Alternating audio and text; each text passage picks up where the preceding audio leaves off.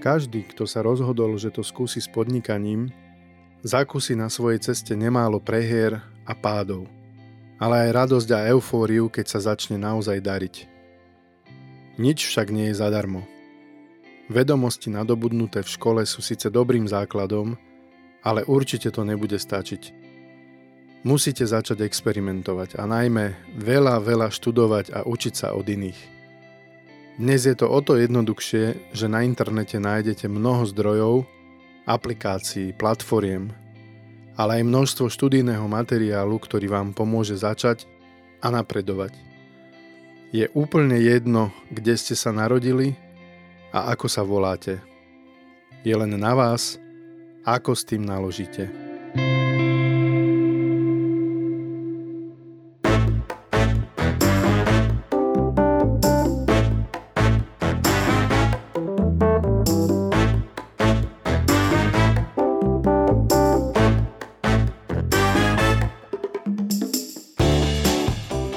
ProSite Academy prináša podcast Na rovinu o podnikaní.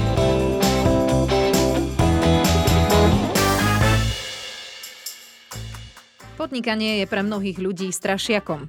Podnikateľov dokonca niektorí nemajú radi, pretože ich považujú za akúsi privilegovanú vrstvu spoločnosti. Na Slovensku sme celých 40 rokov počas socializmu podnikať nemohli.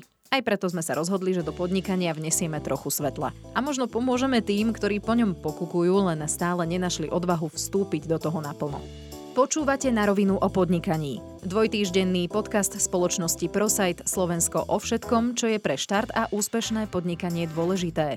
Vypočujete si inšpiratívne príbehy úspešných podnikateľov, ale aj praktické rady a návody, ako prevádzkovať vlastnú firmu, do čoho investovať svoje peniaze alebo ako uspieť v silnej konkurencii na trhu.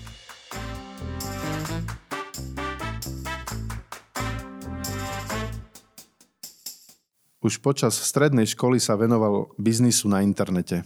Robil webové stránky alebo e-shopy na zakázku. Napokon sa rozhodol vytvoriť svoj vlastný e-shop, ktorý vznikol v roku 2004. Odvtedy urobil veľký kus práce. Jeho e-shop Jim Beam rastie medziročne o desiatky percent, minuloročný obrad mal na úrovni takmer 17 miliónov eur. V apríli minulého roka ho Forbes zaradil do prestížneho rebríčka 30 pod 30. Toto je stručný profil Dalibora Cicmana, ktorého teraz vítam u nás v štúdiu. Vítaj Dalibor. Ďakujem. Príjemné počúvanie poslucháčom. E, ďakujem veľmi pekne, že si si našiel čas a že si medzi nás prišiel. E, snažíme sa v našom podcaste mladým ľuďom hovoriť o tom, akým spôsobom alebo prípadne čo spraviť preto, aby mohli začať podnikať a aby to nebol pre nich strašiak.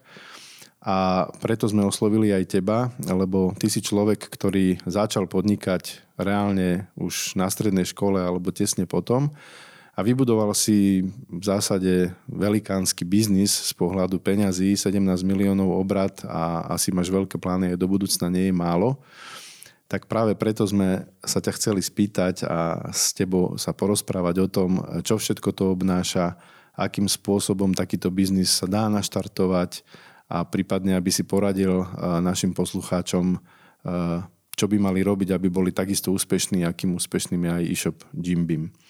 Skús nám teda na úvod možno trošku predstaviť, čo to Jimbim je.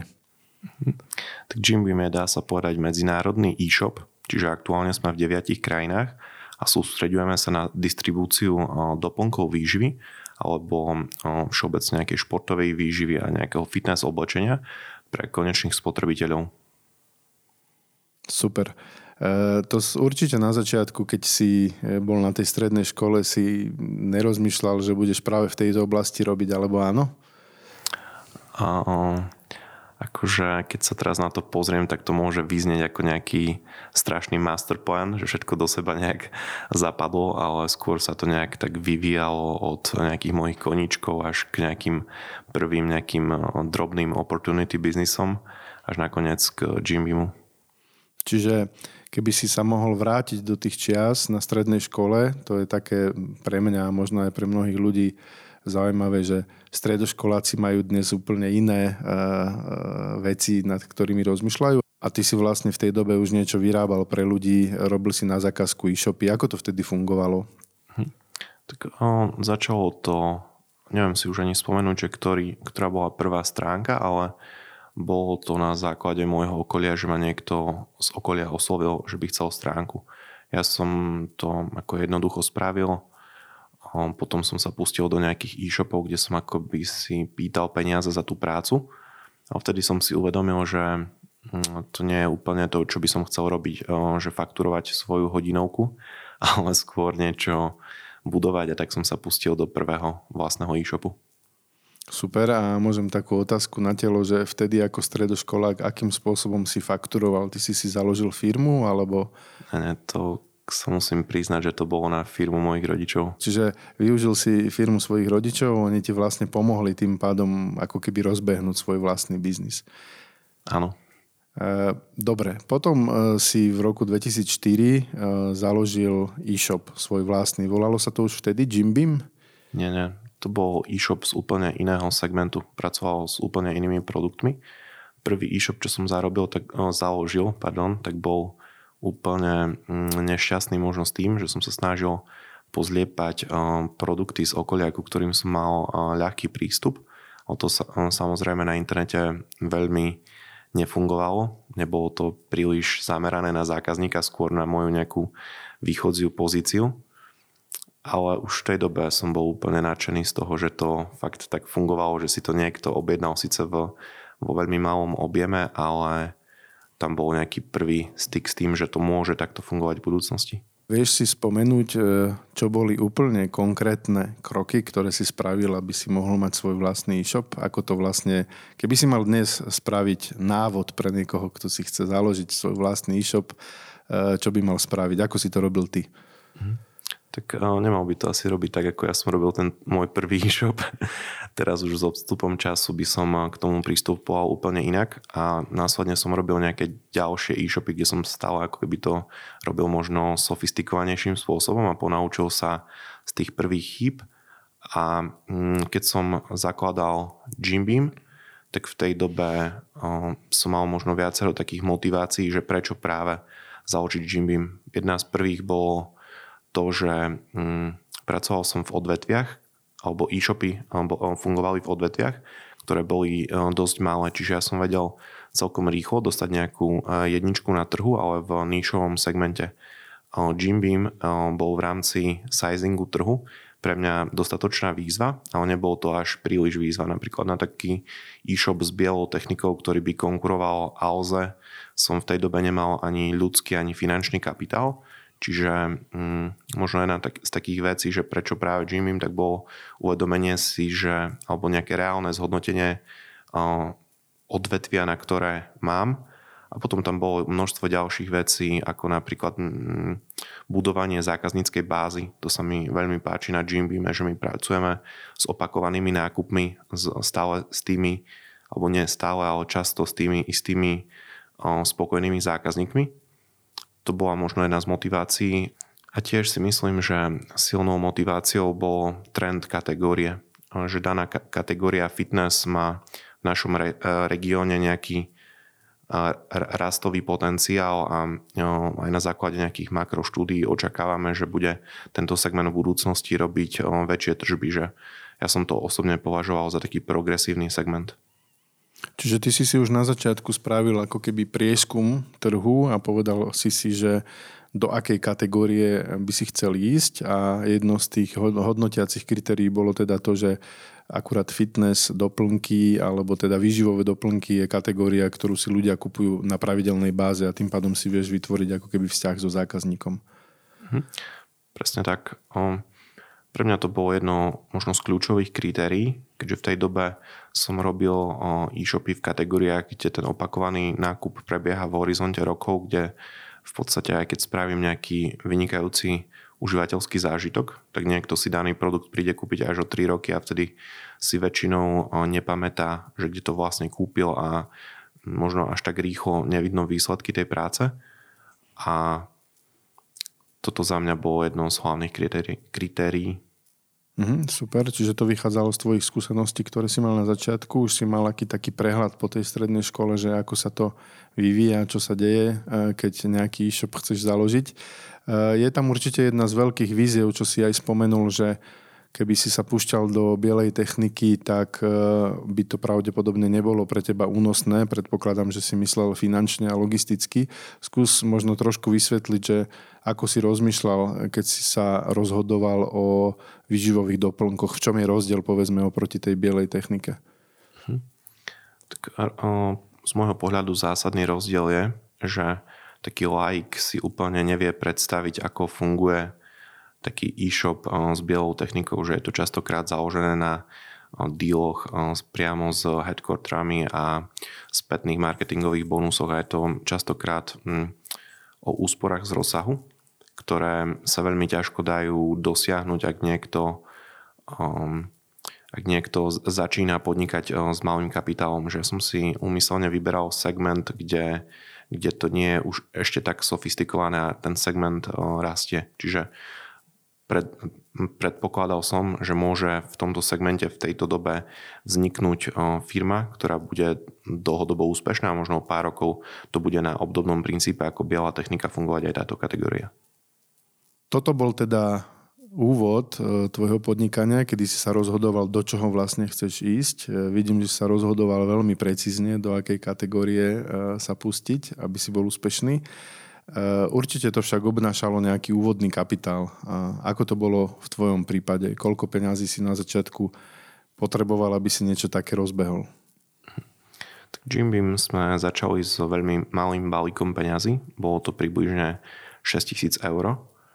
A tento balík peňazí bol skôr na nejakú takú testovaciu fázu, že v tej dobe um, ma táto firma neživila. Bolo to také obdobie skôr eh, zberu informácií, že ako funguje toto odvetvie, aké, ako sa tu hýbu marže, aký je možno nejaké také mm, insighty z pozadia toho odvetvia. Tu sme si uvedomili napríklad dosť dôležitú vec, že veľakrát tie značky, ktoré konečne spotrebitelia chápu ako výrobcovia, takže nie sú úplne výrobcovia, ale sú to skôr značky, ktoré eh, pod jednu značku zhlukujú nejaký záujem skupiny konečných spotrebiteľov a na základe toho sme sa rozhodli, že mm, sa pustíme do výroby vlastných značiek s vlastnými produktmi. A to bolo približne po nejakých 9 mesiacoch fungovania firmy a v tej dobe sme, som do toho nalial trochu viac kapitálu z iných firiem, taktiež sa mi podarilo alokovať do tejto firmy veľmi šikovných ľudí, s ktorými som pracoval predtým na iných projektoch, čiže napríklad druhého spolumajiteľa Olivera sa im podarilo dostať z pozície CEO menšieho shopu do tohto na v podstate trošku akoby nižšiu pozíciu, ale zároveň do výrazne perspektívnejšieho projektu. Zároveň už som mal skúsenosti s našim technickým riaditeľom, som dlhšiu dobu spolupracoval s marketingovou riaditeľkou, čiže podarilo sa mi po nejakom roku fungovania vyskladať nejaký dream team ľudí, s ktorými som chcel spolupracovať a vtedy sme sa do toho pustili už tak, že bude nás tento biznis živiť a ideme vybudovať veľkú firmu. Čiže uh, hovoríš, že prvý rok vlastne bol taký testovací. To znamená, že celý ten prvý rok si financoval uh, tento projekt z vlastných zdrojov?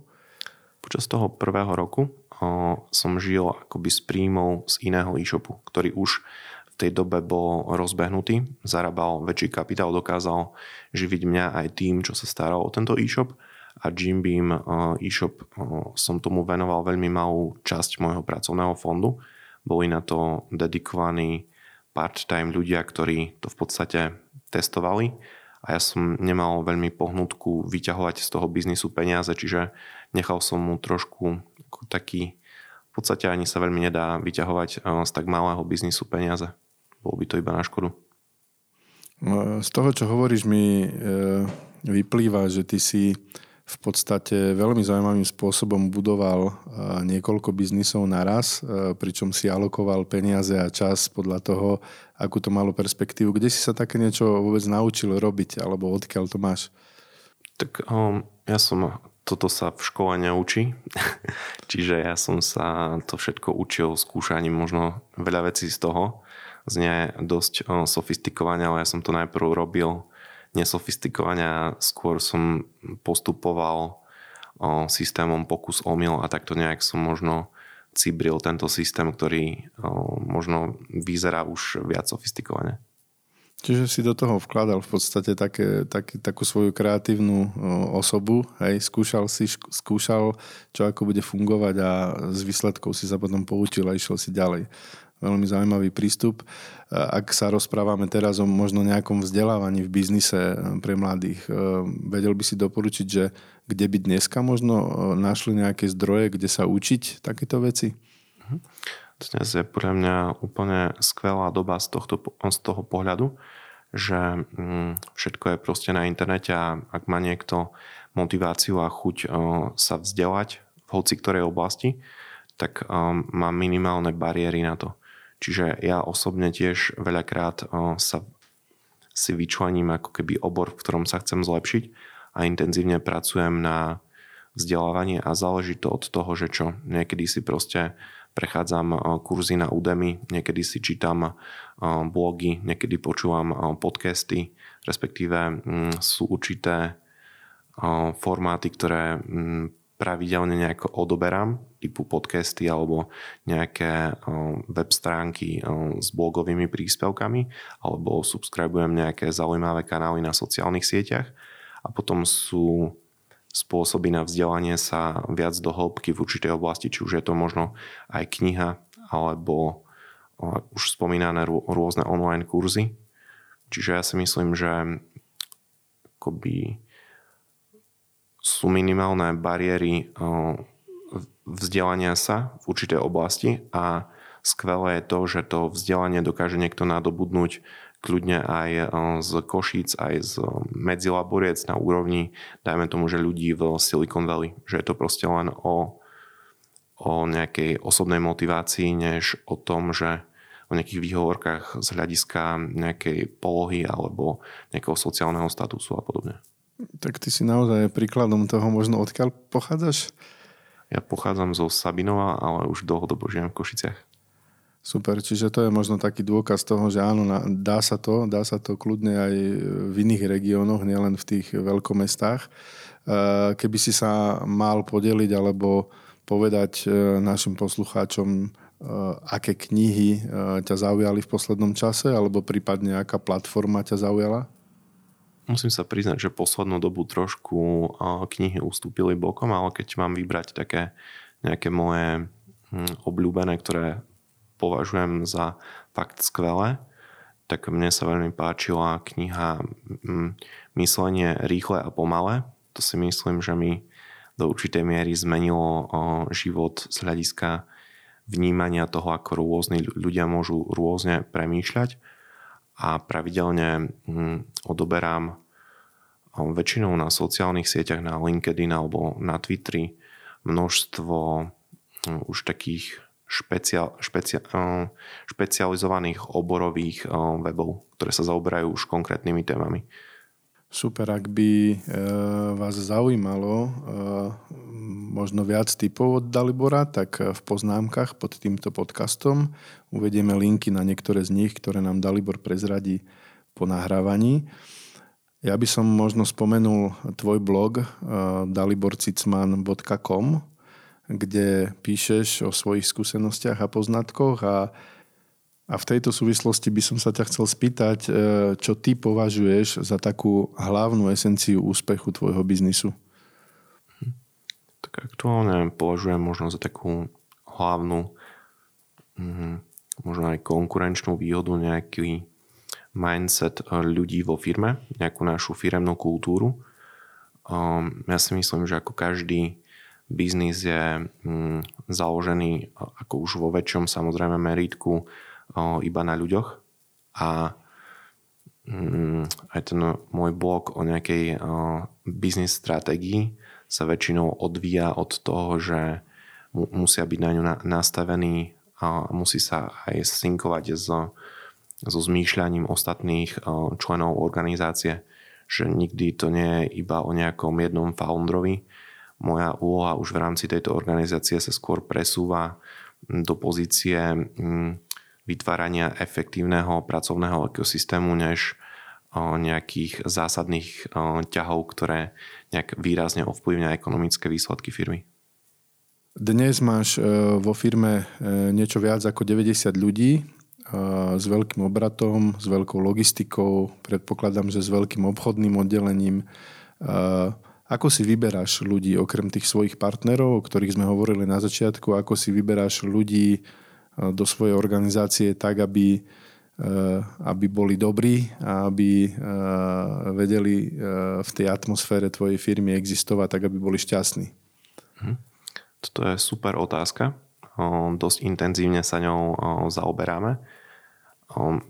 Ja si myslím, že máme dosť sofistikované HR oddelenie a veľakrát strávime veľa času náborovým procesom.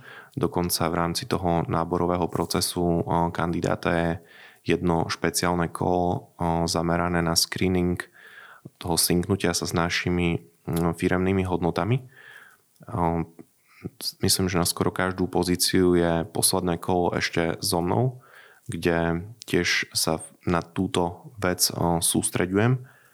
A veľakrát máme hm, dlhé náborové procesy, kde sa snažíme identifikovať určite na jednej strane odbornosť a nejakú kompetentnosť na danú pozíciu a na druhej strane nejaké vnútorné vlastnosti danej osoby, či cíti passion alebo má drive na ten biznis, alebo um, my nie sme vhodná firma pre uh, ľudí, ktorí um, možno nemajú úplne nadšenie pre to, to robiť. Čiže snažíme sa identifikovať, či daná osoba náhodou po pár mesiacoch si neuvedomí, že uh, nebude to uh, dream job pre, ne, pre ňu a to si myslím, že je dosť zásadné, lebo um, dosť zásadne možno poškodzuje nejakú atmosféru, ak nastáva nejaká väčšia fluktuácia vo firme. Super, čiže hľadáte ľudí, ktorí majú nadšenie, ktorí do tej vašej atmosféry zapadnú a to sa vám darí, predpokladám. Vieš si predstaviť, to je teraz taká otázka pod pás odo mňa, ty si rozbehol e-shop. Je to úplne iný typ biznisu, ako povedzme robí ProSite Slovensko, ktorý e, sponzoruje tento podcast, ktorý funguje na základe e, siete predajcov e, známej pod menom Multilevel Marketing. Vieš si predstaviť predaj suplementov, výživových doplnkov spôsobom multilevel marketingu? Funguje to vo svete?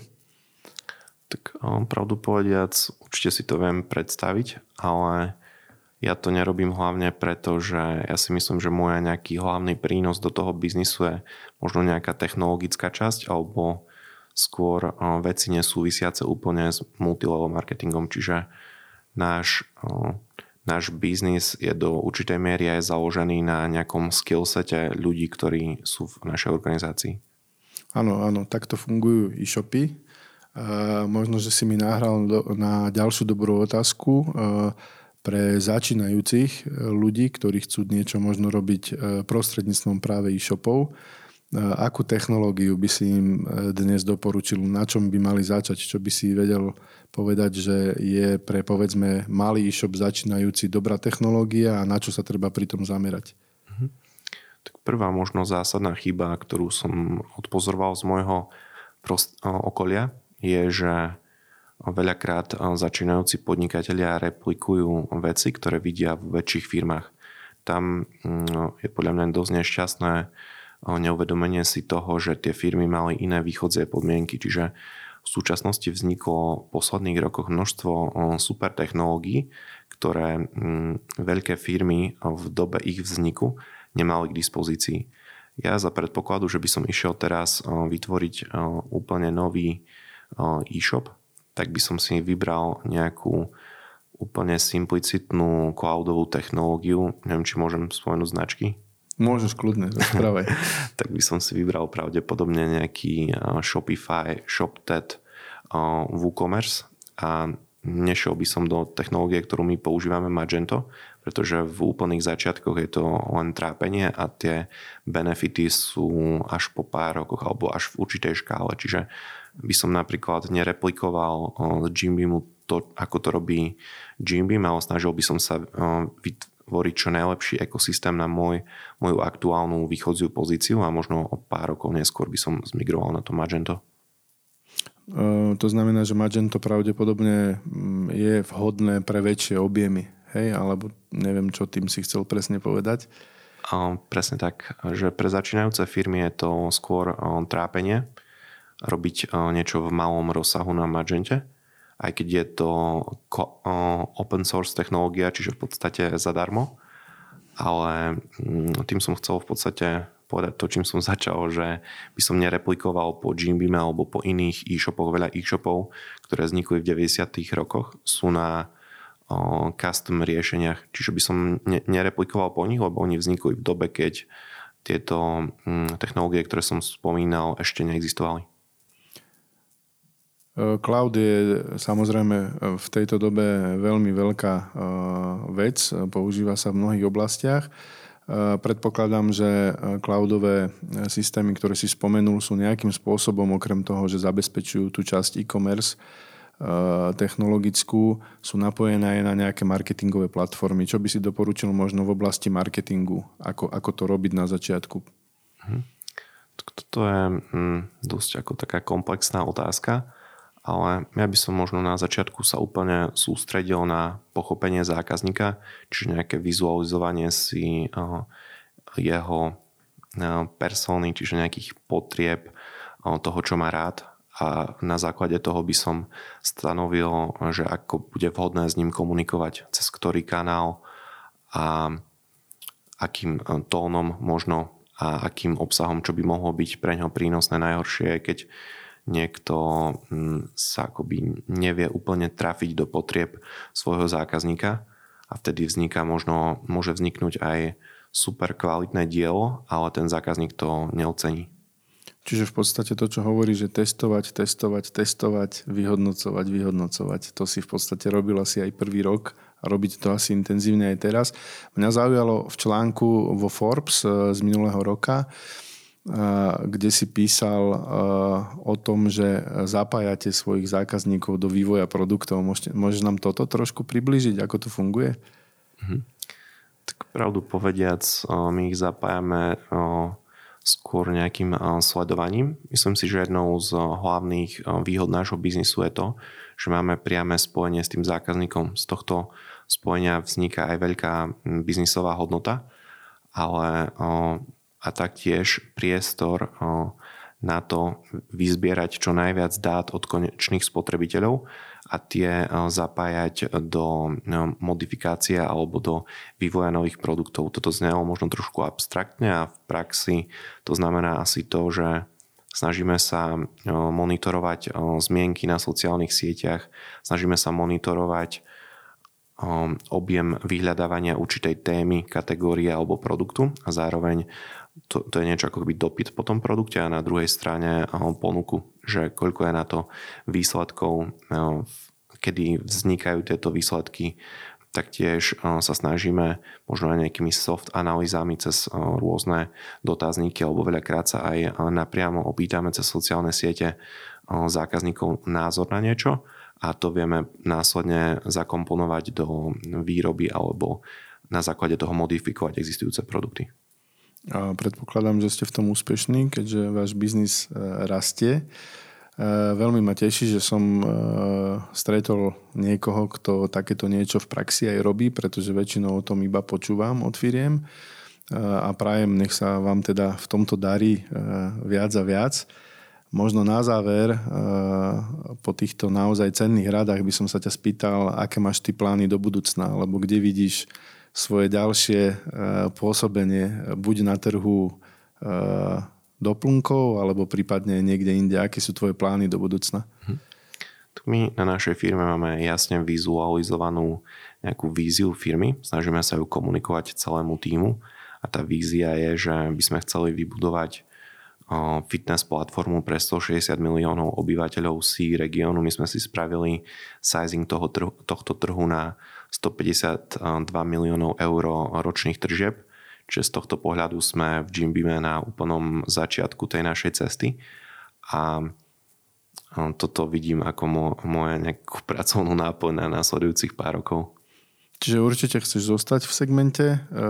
Predpokladá, že to bude segment, ktorý bude zaujímavý aj do budúcna, že tie trendy tam smerujú.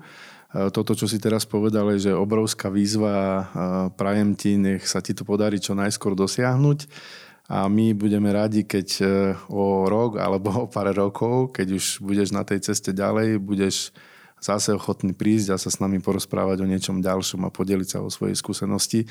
V každom prípade ti veľmi pekne ďakujem, že si prišiel a držím palec. Ja ďakujem pekne za pozvanie.